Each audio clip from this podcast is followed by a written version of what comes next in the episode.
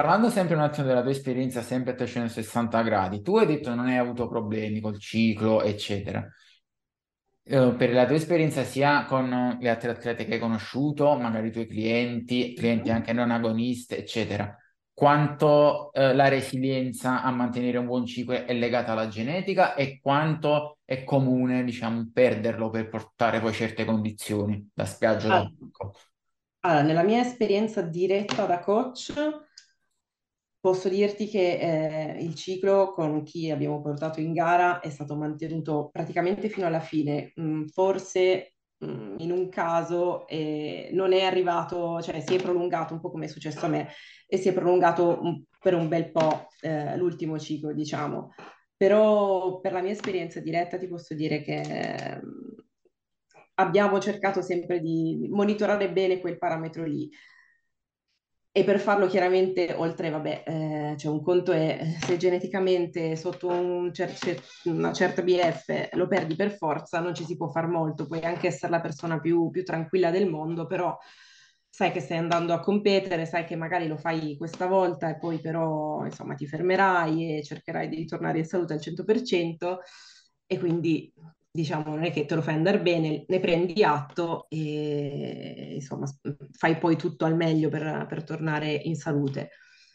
Ehm, cosa posso dirti? Per quanto riguarda in generale anche persone che ho conosciuto, la menorrea è praticamente, non dico una cosa all'ordine del giorno, però frequentissima fra, fra le atlete, cioè davvero.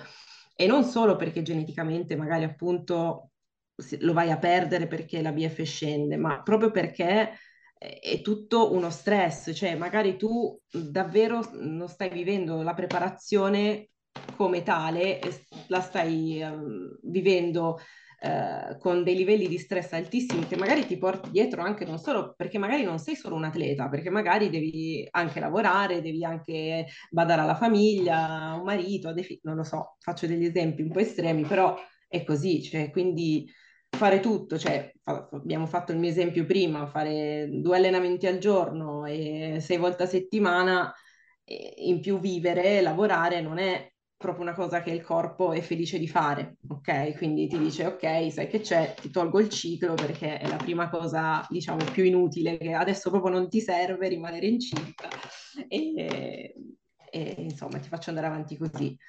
Quindi sì, è super comune, eh, purtroppo. E noi, cioè io come coach, è un aspetto che- di cui tengo straconto nel mio lavoro, ehm, quello del- dello stress. Cioè un parametro che richiedo sempre nei, nei- nei- nei miei check, perché è è una delle cose davvero principali che, che da noi donne può, può davvero rovinare la salute in tutti, in tutti i sensi. E Quindi poi il corrispettivo al maschile del fatto che la maggior parte degli uomini in gara arriva in stato di ipogonadismo e poi si riprende dopo molti mesi, però analisi alla mano sono in stato di ipogonadismo perché il meccanismo è lo stesso, solo che il calo nella donna porta a una cosa evidente dall'esterno che è la mancanza del ciclo. Esatto, verissimo. Sì, eh, mi viene meno da parlare di uomini perché sono meno nel, nel mondo, però hai perfettamente ragione. Ed è un aspetto anche sottovalutato anche dagli stessi uomini, mh, per il poco che, che ho sentito, Sì, sia anche perché è poco conosciuto e poi Eh, fa anche restia a dirlo, perché ovviamente va incontro a degli effetti collaterali che è sempre Sì, spiacevole, diciamo, mostrare, quindi si tende a Eh, nascondere. Però nascondere porta quel circolo vizioso per il quale tutte le persone che non sanno certe cose si buttano in certi percorsi e poi rimangono sorpresi di cosa succede perché non se lo aspettavano, anzi spesso si aspettavano l'opposto. Tra l'altro, infatti. Ehm, il fatto che la maggior parte delle persone che hai portato in gara è riuscita a mantenere un buon ciclo, tu lo attribuisci magari a chi avevano uno stile di vita più rilassato, se lo potevano permettere, a delle strategie particolari che avete attuato o alla genetica? Eh, Allora, nei casi specifici più alla genetica, cioè alla genetica principalmente, ok? Diciamo, la mettiamo al top. Allo stile di vita che hanno mantenuto durante la prep e quindi anche i livelli di stress che hanno mantenuto durante tutta la preparazione, la metto proprio poco sotto, Mm. ok? Diciamo che siamo là. Eh, però sì, ehm, la genetica nei miei casi ha contato di più. Ok. Questo sempre per, eh, diciamo, dare un messaggio preciso, perché poi Esatto. spesso anche a livello di marketing si parla di strategie per fare una preparazione più salutare, eccetera, ma spesso nel reame di fare le cose per bene, perché va bene se fai una, cose folli tipo 500 calorie dalla prima settimana di dieta e le tieni per tre mesi, è ovvio che non si capisce più niente, però un regime di fare le cose sensate spesso non è tanto l'allenamento o l'alimentazione a marcare queste cose di salute, ma è la genetica e come poi viene vissuto il tutto con livelli di stress, quindi anche molti fattori extra palestra, ma proprio di vita. Esatto, esatto, è verissimo. E, sì, mm, diciamo che la genetica conta davvero, davvero troppo cioè, in questo sport in generale, cioè, eh, siamo fatti di Ma quello. infatti poi ieri con Federico stavamo parlando del fatto che lui ha avuto un passato di certo tipo, ex obese, eccetera, mentre tu, ballerina, sempre atleta, quindi sempre in forma, e poi la cosa si è vista, diciamo, nell'epigenetica e nel futuro, e quindi quando poi siete andati a competere, perché ovviamente già c'è una buona genetica, se poi eh, c'è sempre stata una buona epigenetica, cioè una persona è sempre stata in forma, sempre stata atletica, sempre mangiato bene, allenato bene fin da piccoli e non è mai andato incontro a periodi di sovrappeso, sedentarietà, eccetera, poi fa molto la differenza. Fa tantissima differenza. Io posso dire, cioè mi piace dire che ho vissuto di rendita per un bel po' di anni da quello che mi aveva dato la danza, comunque il fatto che fossi una, ra- una ragazza attiva fino ai 18 anni, quello mi ha, mi ha aiutato molto, cioè non posso, non posso dire che non sia così, anzi, non ci sono nata, ci sono diventata cresciuta, ok? Mettiamola così. Nata predisposta e poi bravissima. sfruttata questa predisposizione, diciamo, per tutta la vita senza momenti negativi, momenti ehm, che ti hanno portato a peggiorare la A tua peggiorare, vita, diciamo. Esatto. andando a parlare un po' di, mm, sempre in preparazione dell'allenamento, proprio a Mm. livello le sedute con i pesi, come erano strutturate, puntato più sul volume, l'intensità, Allora, io ho sempre mantenuto un volume mediamente alto, ok? Eh, ho- allora, vabbè, considera che io ho gareggiato, cioè quel- anche, dipende anche un po' dove gareggi e chi sei e dove gareggi. Io ho gareggiato in una categoria dove il lower ha una sua importanza, eh, essendo anche io portata genetica, ho fatto la wellness e eh, i miei allenamenti gambe erano, cioè, beh, facevo sempre gambe, allenavo gambe tre volte a settimana, credo di aver alternato delle- dei, dei piccoli cicli in cui magari abbiamo inserito delle, eh, delle split upper lower o push pull, ma mh, tendenzialmente gambe le ho sempre allenate almeno tre volte a settimana eh, e quindi il volume su quelle è sempre rimasto molto alto. Eh, è stato così praticamente per, per entrambe le prep. Ehm, anche l'upper, per carità, ehm, però, cioè, se devo dirti il volume maggiore che, che ho sempre mantenuto è stato sulle gambe. Adesso che invece sto facendo uno switch di categoria, ho, mm, sto cercando di portare più, più equilibrio upper lower, quindi insomma, le cose stanno cambiando adesso, ma in generale, che sia in prep, che sia in bulk, eh, in ho sempre fatto un sacco di gambe. Questo è quello che ti posso dare, dire per certo. E l'approccio agli esercizi e quindi all'intensità, all'effort, com'era? Andavi molto a cedimento, utilizzavi tecniche di intensità più serie a buffer, come ti gestivi? Allora. Mm, buffer no, mai. Ehm, tecniche di intensità poche, onestamente. Più straight set in cui magari due o tre set in cui ricerco sempre il cedimento, ok? Quello, cioè basic, proprio basic. E quello che, che ha funzionato, diciamo, su di me, quello che mi fa allenare bene, quello che, eh, insomma, è- che mi ha dato, tra virgolette, i risultati. Ecco. E hai avuto cambi di approccio tra la fase di massa e la fase di preparazione di cut o hai mantenuto lo stesso? praticamente zero, cioè abbiamo modulato leggermente il volume man mano che si avvicinava alla gara, eh, per defaticarmi un po', vabbè, poi mh, proprio nel, nelle ultime due settimane abbiamo ridotto drasticamente, non azzerato, ma ridotto il volume sul lower proprio per una questione di più che altro di accumulo di liquidi, poi considera che gareggiando all'estero c'è anche la questione viaggio, quindi um, magari ho gareggiato a Las Vegas l'ultima volta, quindi 11 ore di volo, un attimino abbiamo dovuto capire un po' come fare per non fare troppi danni, però è andata bene, devo dire che eh, il volo non, non, mi ha fatto patire, non ho mangiato niente per 20 ore, però e non è stato piacevole. Eh, ormai era abituata a quel punto a non mangiare. esatto, quello è stato veramente un trauma, un trauma, però è andato, dimenticato. e... Possiamo dire quindi anche in questo caso, approfittiamo per sfatare qualche falso mito, che anche le ragazze si allenano duro, spingono a cedimento, se vogliono crescere devono avere alta intensità, non avere paura di accumulare con più sedute e più volume, perché molte magari dicono ancora il fatto se alleno le gambe più volte a settimana, la ritenzione, liquida, la circolazione. Mi crescono i quadricipiti, mi crescono solo i quadricipiti, e non va bene. Sì, no, eh, sfatiamo subito questo mito perché non è vero, un pochino di infiammazione sull'acuto è normale, la vogliamo, la ricerchiamo, ma poi quella piano piano va, a dissiparsi e quello che vi rimane se spingete è veramente un po' di filetto, un po' di muscolo. Però ecco. bisogna farlo, non bisogna avere paura perché davvero... E, e c'è anche la differenza, come hai detto tu, che poi quando uno vuole massimizzare la condizione, allora ci sta un approccio un po' più defaticante per una questione di liquidi, eccetera.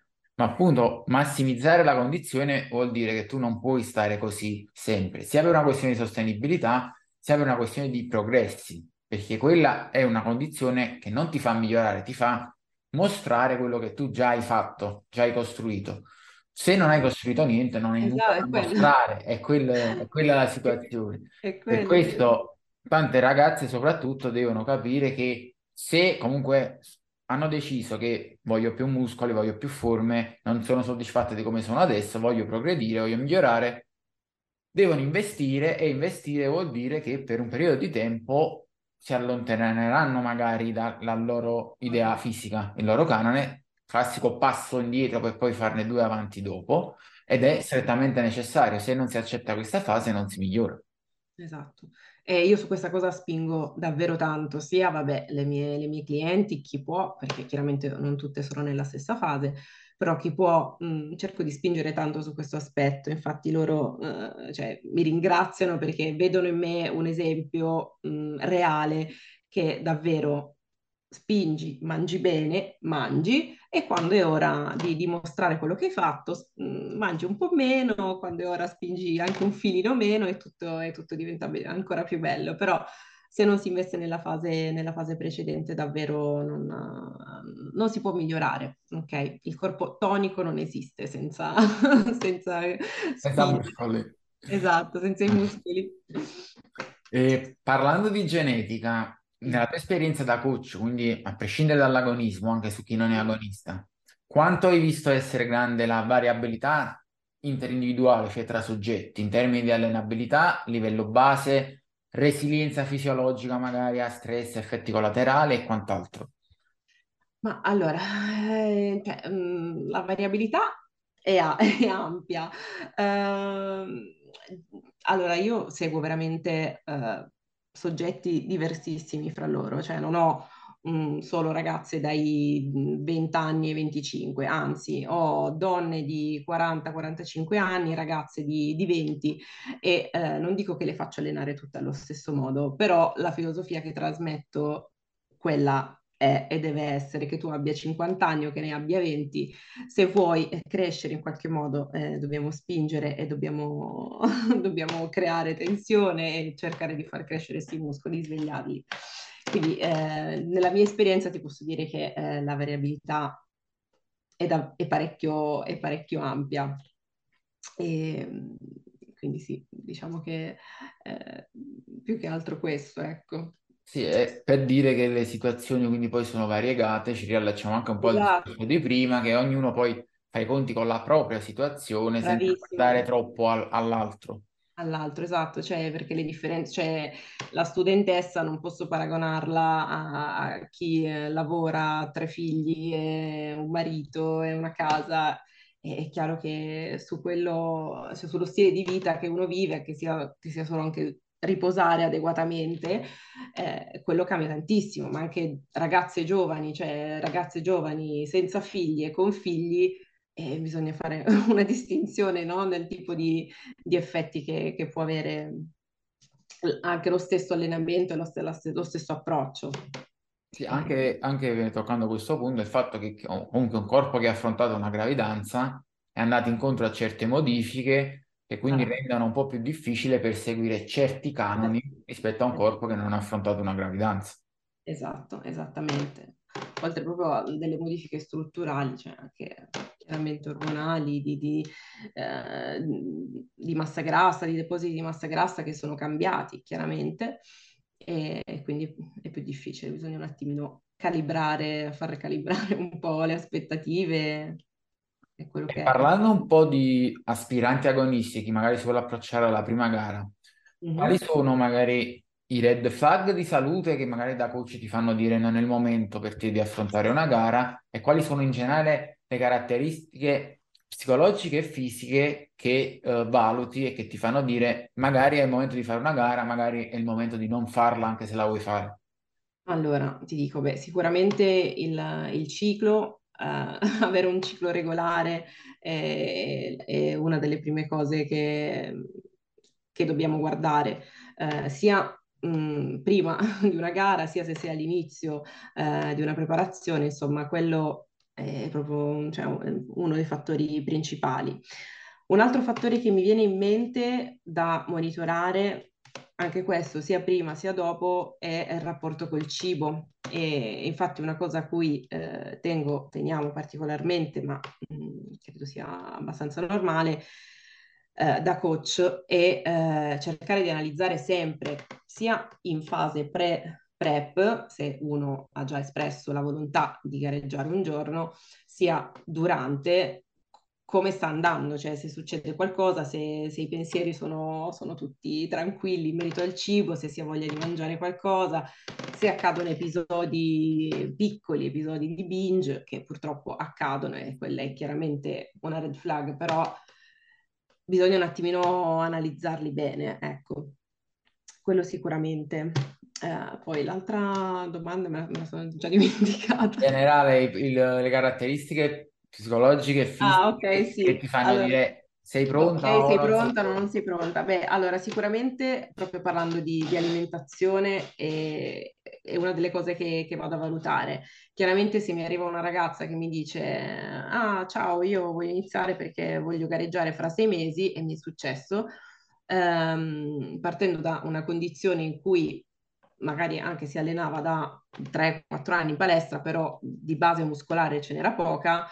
Ah, voglio gareggiare fra sei mesi? Ah, no, perché prima dobbiamo un attimino capire che il tuo corpo ha bisogno di, di qualche etto di massa magra in più prima di poter salire su un palco, ma più che altro affrontare una preparazione dove comunque vuoi o non vuoi, anche se siamo donne, siamo strafortunate per questo, ma vuoi o non vuoi vai a perdere della massa magra eh, durante un deficit calorico prolungato, ok? Quindi quello è la prima cosa che, che valuto. Eh, il rapporto che hanno con il cibo, quanto mangiano effettivamente, perché se mi dici sì, voglio andare a gareggiare, ma mangi mille calorie al giorno o mille due, ti dico dove vuoi andare a gareggiare, che dobbiamo un attimino sistemare il tuo, il tuo metabolismo e insomma sistemare un paio di cose. Queste sono le cose che principalmente, cioè che mi vengono in mente come, come primarie, ecco. Poi vabbè, lo stato psicologico e magari interrogarsi bene sul perché uno vuole fare, vuole iniziare la preparazione è anche quello molto importante, perché un conto è, cioè solitamente mi arrivano, non so, magari una follower che mi vede che ho gareggiato, mi dice, ah, anch'io voglio farlo, ma che bello, stupendo, fantastico, sì, ma non è proprio così fantastico, cioè, come dicevamo prima, prima? dobbiamo un attimino guardare tutto quello che c'è dietro e come si arriva a quella condizione. E i perché spesso mi accorgo non essere troppo forti, ok? Quindi uno è, è tanto bello col bikini, col corpo muscoloso, magro, però eh, il tuo perché non è abbastanza forte così e quindi non vai lontano più che altro. Quindi bisogna sapere anche quando frenare diciamo l'entusiasmo, anche se non, non mi piace dir, dirlo in questo modo perché anzi, cioè, eh, avendo sempre fatto delle preparazioni bellissime, sostengo cioè, chi vuole gareggiare assolutamente, però metto anche in guardia e bisogna farlo quello sempre. È sempre il discorso delle aspettative, uno deve sapere a cosa va incontro per poter fare delle scelte informate e non restare sorpreso e spiazzato da ciò che succede poi. Esatto, esattamente. Eh, abbiamo toccato un po' qualche punto anche prima, però andiamo a parlare un attimo dei principali falsi miti relativi all'allenamento femminile. Quali sono magari quelli che tu ti trovi a parlare sempre con le, con le tue ragazze, a dire guarda questo non è vero e quindi a smentire continuamente? Allora, per quanto riguarda l'allenamento, principalmente perché di falsi miti, cioè non ce n'è solo sull'allenamento, ma vabbè, anche sull'alimentazione, insomma. Sull'allenamento, eh, diciamo che eh, sì, mi è capitato di dover smentire qualcuno che mi dicesse, eh, ma cosa fai? Cioè, come fai a fare hip thrust, a fare 200 kg di hip thrust che tra quattro settimane gareggi? Perché ricerchi questa intensità? Non dovresti allenarti in modo un po' più blando, cercare di mantenere il buffer per cercare No, ecco, questo l'abbiamo già, già, detto un po' prima, però eh, insomma non funziona proprio così, eh, anzi, cioè, dobbiamo dare una ragione ai nostri muscoli di rimanere, soprattutto quando stiamo mangiando già poco, quando lo stiamo stressando col cardio, eh, i muscoli eh, sono, devono rimanere lì per un motivo, quindi se non ci si allena intensamente eh, non rimangono, quindi bisogna farlo fino alla fine o quasi, come dicevamo prima. E questo è il, il, primo, il primo. Quindi sì, eh, smentire un po' che non, non, dobbiamo stare lì a giocare, a far cardio tutto il tempo con i pesi, quindi con i nostri circuitini metabolici in cui alterniamo le spinte con i kettlebell swing e basta, ok? Ma fare anche altro e continuare a morire sotto un pendolino, sotto un hip thrust, insomma. Questo è diciamo quelli che più mi vengono in mente, non so se a te viene in mente qualcos'altro magari. Poi come abbiamo toccato prima, ci, si fa tanto dire di circolazione, eh, sì. uh, ritenzione, oppure uh, allenamenti per forme, quindi biotipo, c'hai il bacino così, sì, il culo così, allora devi fare questo esercizio e non l'altro. Sono Io ho talmente rimossi dalla mia testa che non mi venivano neanche in mente, però effettivamente sì. Purtroppo ancora abbiamo l'allenamento ginoide che non può fare determinate cose, non può andare a cedimento, non ne parliamo poi se stai per salire su un palco, allora mh, mm, No, sfatiamo questo mito, non funziona, sono tutte cagate, ok? Uh, la forma del tuo corpo non deve, eh, non, non, devi far dipendere dalla forma del tuo corpo come ti devi allenare, punto, ok? Perché altrimenti, eh, insomma, forse non stai ricercando nella maniera corretta la crescita muscolare, ecco, mettiamola, mettiamola così. Uh, io ho sempre creduto di essere una ginoide pazzesca e che, di non poter fare determinate cose. Ti parlo di anni fa, quando veramente non capivo nulla, ok? E mi sono ricreduta, ok? Nonostante abbia sempre avuto, diciamo, le cosciotte e i fianchi un pochino più larghi, in realtà mi sono sempre allenata come, come un mostro, non ginoide. Cioè, come, come ci si deve allenare.